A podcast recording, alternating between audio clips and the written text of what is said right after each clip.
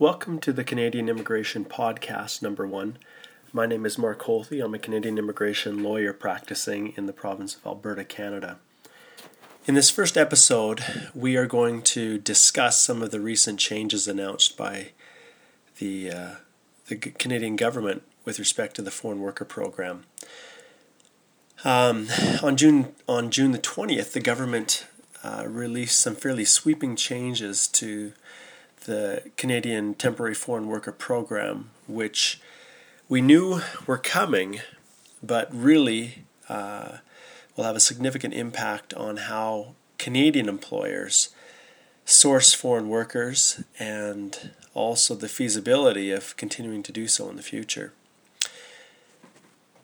I intend to provide in this episode what I describe as the top 10 things employers should be aware of as they continue accessing the foreign worker program in the future. One of the first things that they did was dividing up the old labor market opinion process and all of the other LMO exempt work permit categories into two divisions. The current LMO program has been changed to uh, now be called the labor market impact assessment process, which uh, much to our satisfaction, uh, they didn't throw the baby out with the bathwater.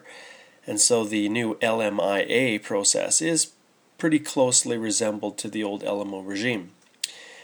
However, the LMI process will be governed by Employment and Social Development Canada, whereas all LMI exempt, uh, LMIA exempt work permits will be led primarily by Citizenship and Immigration Canada. So, in addition to these this paradigm shift, we are now looking at a number of other significant changes coming. In the past, they have always used uh, the National Occupational Classification System as the basis for determining whether a position is to be considered skilled in Canada, which ca- carries with it a, a number of different permanent resident options that are available or low skill, which also has certain uh, benefits and uh, and hindrances attached to it as well. Now they have decided to move away from the NOC classification system and go primarily with a wage determination. In the province of Alberta, the wage that they have looked at, um, which is the median wage for all positions across the province, uh, falls in at $24.23 per hour. So essentially, if your position is at that rate or higher, then it would be considered a high wage or high skill position in Canada, or at least in the province of Alberta. If it falls below that, then it's considered to be low wage.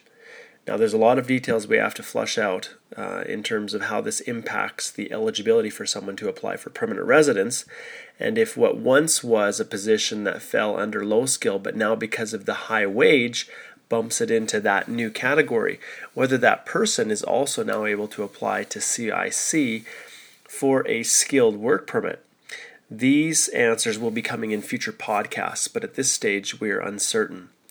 So, the first thing, as I discussed there, is that the employment uh, skill level will be determined by wage versus the NOC classification.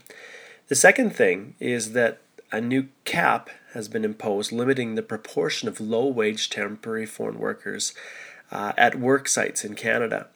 Previously, there was no cap. As long as an employer could show that they could not find Canadians to fill the position, they could then recruit a foreign national to fill these positions, and the food service industry relied heavily on this, as well as the long haul truck driving uh, industry and others, to source foreign workers to fill skill gaps, uh, skill shortages, especially in the province of Alberta. Well, now this is changing as a result of some of the negative media attention the foreign worker program has received over the last number of months. Now, the goal for all companies is to reduce their reliance on foreign workers down to no greater than a 10% proportion of their entire workforce. Now, they've allowed companies to slowly transition away from their reliance on foreign workers, but with some heavy, uh, some long haul truck driving companies, where uh, the proportion of foreign workers can exceed 70%, this is going to be very painful for them. Well, uh, as I indicated, they have allowed for a transition period. So employers will be expected to transition to 20% by July the 1st, 2015, um, and down to 10% by July the 1st, 2016. No new LMOs will be issued to employers that exceed these caps. However, any temporary foreign workers that are currently employed um, with these companies will be able to continue working out the remainder of their time on their work permits. Now, obviously, this puts employers in a real difficult position because they will have to now select who they will keep and who they will let go. The third uh, thing that in, employers need to be aware of uh, is that um, any province or area where there is a 6% or higher unemployment rate, certain um, uh, certain occupations, including um, the accommodation, food service, and retail trade sectors uh, within these regions of high unemployment, will simply not be able to apply for um, LMIAs to secure work permits for food counter attendants, light duty cleaners, construction laborers, etc. So you can't even apply if there is over a 6% unemployment rate in your region. Fourth item that is important to note is that uh, there has been a reduction uh, in the duration and time caps on LMIA based work permits. So, in the past, companies were able to obtain two year permits supported by the old LMO system. Now, that duration is going to be reduced to one year. Now, we don't know exactly how all of these caps and reductions are going to impact on the old four year cap for low skill workers and skill level B workers uh, to remain in Canada continuously. The old rules indicated that once that four year cap was reached, which is coming up in April 2015, foreign workers will need to go home. They will not be able to extend their labour market opinions unless they have some other pathway to permanent residence. Well, the problem we face now is that we don't know how this new regime is going to impact on uh, those old provisions. We have to assume that the old provisions will apply because everything they're doing here is designed to restrict Canadian employers' reliance on foreign workers and to focus on the overriding um, desire of our government to ensure Canadians have the first opportunities for positions. The fifth item to be aware of is that they are looking at canceling all of the provincial LMI exemption agreements.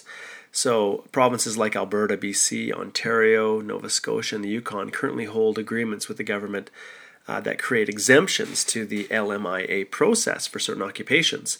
So, in Alberta, the pilot for certain trade level occupations, welders, heavy duty mechanics, estimators, etc., um, they are now looking at possibly canceling these agreements. Now, they haven't happened yet, and we don't know what the full scope of it is, but we can look definitely into the future um, to uh, to see that the government is going to be making it more and more difficult for uh, companies in these locations um, to uh, um, to do uh, a whole lot more than they currently are to show there's no Canadians to fill these positions. Uh, it's clear that they ha- it's clear that they have no intention of signing off on any new pilots that give employers the ability to hire temporary foreign workers without hiring Canadians first. The sixth item is uh, a heavy, heavy emphasis on transition plans for high wage positions. Now, this is something that they've discussed in the past, but they are very serious about it now. In fact, we now have a Schedule C that is a approximately 10 page document um, that companies have to fill out to show how they are going to transition away from reliance on a foreign worker, um, a heavy foreign worker complement within their workforce, uh, and transition to Canadians. So they need to show that they uh, have demonstrated efforts to train Canadians um, and that they're participating more actively in apprenticeship programs. Um, also, um, that they're assisting temporary foreign workers into transitioning into permanent resident status versus allowing them to remain on um, foreign workers uh, on work permits at this time. So you can see these are just some of the changes that are happening. Now, as we look closely at what the government is doing here, they are clearly making it as painful and as difficult as it can be for employers to secure work permits for foreign nationals. Why are they doing this? Well, as we know, in January of 2015, they're going to be unveiling the new Express Entry category for permanent residents, which is designed to fast track individuals, uh, foreign nationals, into permanent resident status in Canada, where they are filling areas of critical skill shortage in our country. So, in essence, they're trying to push employers away from the foreign worker program so that they rely more heavily on permanent residents. And obviously, if, if a foreign national comes in directly as a permanent resident, they do not have to worry anymore about uh, maintaining compliance and enforcement of the foreign worker program. So they're really pushing employers, in my mind, um, to reconsidering their reliance on foreign workers and instead looking at recruiting directly permanent residents or soon to be permanent residents from abroad. The seventh item on our uh, list here is the expedited processing of LMIAs for certain categories. So, this is a bone that they've thrown back to employers to allow uh, those uh, employing workers in the highest demand positions, highest paid, and those of the shortest duration. Um, they can get LMIAs faster. In fact, they've indicated that they will be assessed within 10 days. Now, if we look a little bit closer, what do they mean by highest demand, highest paid, and shortest duration? If we take a look at our um, at the uh, at the highest demand, this is occupations where there's uh, a real shortage, and companies within particular industries really need these positions. Right now, this category for highest demand are restricted to skilled trades, and they indicate that they will likely, or I should say, they may expand this into the future. As an example of some of the highest paid positions, physicians are listed. However, on the ESDC website for foreign workers, there is a comprehensive list of wages per wages per region. And so in Alberta, generally, the high wage is $100,000 annually a year, and any employee paid above that would fall, at this stage, it would appear into the highest paid category and eligible for 10 day processing of the LMIA. Shortest duration work permits typically fall, uh, well, typically include uh, individuals coming in to perform um, repairs to manufacturing equipment or conduct warranty work or things of that nature where there's a truly specialized uh, uh, service being provided and the duration of entry into Canada is no greater than four months. Also, we have heard that for every four month period an individual comes into Canada, they then have to be outside of the country for a year before they can come in again under this exemption. Presumably, if the company was relying upon this and needed to bring the worker back sooner, they would need to apply for a full LMIA. The eighth item on the list is one of my favorite a new job match service for employers and Canadian employees. Now, this is not quite out um, yet, we're just waiting on further instructions from the government. However, I would classify this or compare it to Lavalife or eHarmony for employers and employees. Um, the idea behind it is that employers will be able to search through uh, resumes and vice versa. Uh, employees can look for jobs uh, within the job bank uh, on this job matching service to better connect Canadian employers who are trying to find Canadians with the skill sets and experience that they need.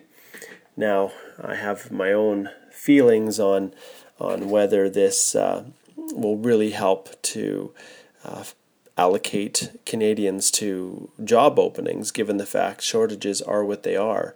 However, this is the government's attempt to try and make it easier for employees and employers to meet. So it is a valuable resource for unemployed Canadians searching for employment and you know those who are underemployed but seeking better opportunities. However, it may also put pressure on EI recipients who are struggling to, struggling to find employment in their field. So, a job bank full of positions matching an EI recipient's qualifications uh, would serve as pretty good evidence to support an EI officer's assertion that maybe that recipient wasn't doing enough to find a new uh, uh, a new position within their field. And um, I wouldn't be surprised if we see EI benefits being tied to individuals maintaining an active resume on this job match site. However, that's purely speculation on my part, but it is an interesting thought to think about. Now we're getting into, uh, with number nine, some pretty important um, uh, things for employers to be aware of. In addition to all of the previous ones, this is one you had better listen to. Uh, stronger enforcement uh, measures are now being implemented, which includes severe penalties for non compliant employers. Uh, effective immediately, the government has said that they will inspect one in every four employers accessing the program each year. Now, this is a significant increase in inspections, and obviously, they're going to have to rely on not only um, uh, random audits, but they will be u- utilizing the tips that come from the public and also targeting employers who have previous violations with provincial labor laws and other employment standards legislation. So they'll use these things or these trigger points to uh, then reach out uh, to employers to see if they are compliant. Um, by the fall of 2014, ESDC has also indicated that they will be able to force banks and payroll companies to release information such as bank records and payroll documents to help their inspectors verify employer compliance. This is the new world that we're looking at.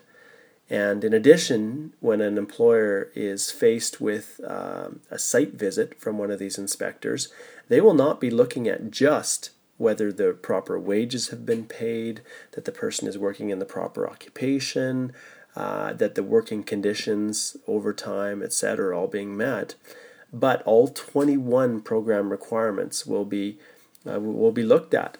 Uh, they'll including provincial labor and recruitment laws, um, whether the LMIA commitments with respect to job creation or retention or the hiring of Canadians, whether all of those have actually been met, or the company is at least well under the way under their way in satisfying these requirements. So employers beware. Um, a special tip line is being set up and was actually on April in April of 2014, and you can go to the ESDC site uh, to see this uh, specific page, and it's designed to allow for easy and secure reporting of abuse by those who happen to see it. So um, no longer is it difficult for people to uh, rat out fellow employees or to um, if they're a disgruntled employee, a Canadian who's been fired, uh, a company better make sure that they have all of their records well um, well at hand and, and well organized and able to be producible, and that they're fully compliant. Now, the ramifications of non-compliance are significant. If an employer breaks or is suspected of breaking the rules of the temporary foreign worker program, ESDC, in the case of a suspected breach, can suspend the employer immediately um, from accessing the program, including any LMIAs that are being are in the process of being adjudicated or issued. Um, they can even revoke an employer's LMIA that has been issued already and institute fines of up to $100,000. And if an LMIA is suspended or revoked, even if it's suspended um, for a suspected breach, the name of that company will be placed on the uh, public blacklist. So, this is once again a situation where we can see the government is really cracking down on what they believe to be employers who are abusing the system. And uh, in essence, what they've created here is a process of guilty until proven innocent, especially when there's just an allegation that results in, an, in the name of an employer being placed up on, a, up on the naughty list. Now, employers suspected of criminal activity under the Act, which is different than the ESDC non compliance with the LMIA. Any employer suspected of criminal activity, which is, which is described as um, illegally employing foreign workers, uh, misrepresentation, or even counseling misrepresentation, can face fines of up to $100,000 as well as up to five years imprisonment. And uh, the government, just to further assert their resolve, provided examples of an immigration consultant in Winnipeg who was fairly recently sentenced to four years, six months in prison, and ordered to pay in restitution over $380,000. Um, so, this is the world we're in, and employers can no longer uh, carry on um, without adequate records and 100% compliance as they did in the past. Now, the last um, kick in the teeth, if you will, is an increase in fees once again um, for each LMIA applied for. The fee is jumping from $275 to to a full $1,000 per person, regardless of whether they are considered to be low wage or high wage. So it is critical that employers get these applications right the first time. Otherwise, they're going to be out significant dollars as they apply for LMIAs and get them review, uh, get them refused. Now, why are they increasing the fees? Well, if they're going to investigate one in every four employers in each year, they need to increase significantly um, the amount of enforcement officers and uh, the entire compliance um, regime needs significant resources. So that's this is where the money is coming from. They believe that it should not be on the backs of the regular taxpayer and that the cost of running the temporary foreign worker program, including all of the compliance and enforcement uh, mechanisms, mechanisms associated with it, is to be borne entirely by the employers accessing the program. So uh, they're also looking at a proposal um, to add an additional fee of $100 to offset the costs of skills and job training in Canada, which I find quite ironic given the fact that our dear government itself is very good at offshoring work uh, at our visa offices abroad. They have a whole network of visa application centers all over the world that are um, all designed to save the government money by outsourcing. But yet they are uh, doing all they can to label uh, Canadian employers the bad guys, and at the same time um, institute all of these uh, penalties uh, and infractions against them um, if they do not put Canadians first, when ironically, Citizenship and Immigration Canada is actively hiring foreign service um, uh, personnel to work in the visa offices that are not Canadian citizens but are domestic workers in those countries in which the embassies are located. So that's one conundrum that I find really interesting. Now, within the new International Mobility Program, and this is the program that oversees all LMIA exempt work permits, we're looking at seeing additional compliance fees of $230 added to every $150 work permit fee. So it's not yet instituted, but it is coming.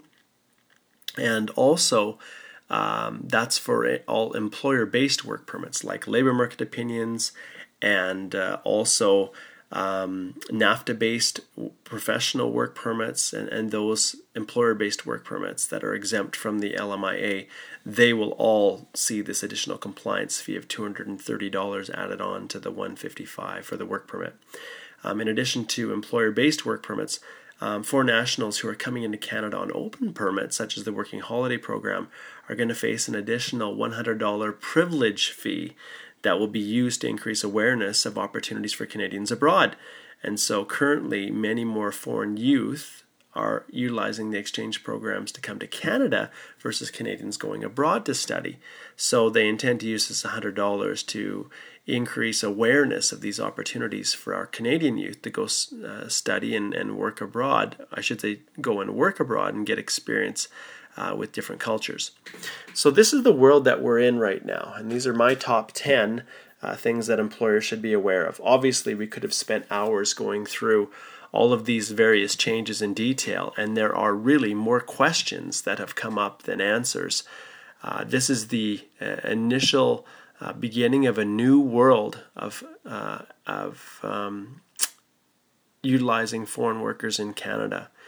And so it's important that employers immediately take action to assess where they're at with respect to their own compliance, to do immigration audits uh, of their current documentation, and to make sure that they have records that are complete so that when Service Canada calls, uh, th- which is the Service Canada is the delivery arm of uh, ESDC, when those compliance officers call, or they drop in for a site visit or trigger an employer compliance review, that the documentation will be readily available and that the employer will have no problems with seeking, um, no problems with, with uh, demonstrating compliance.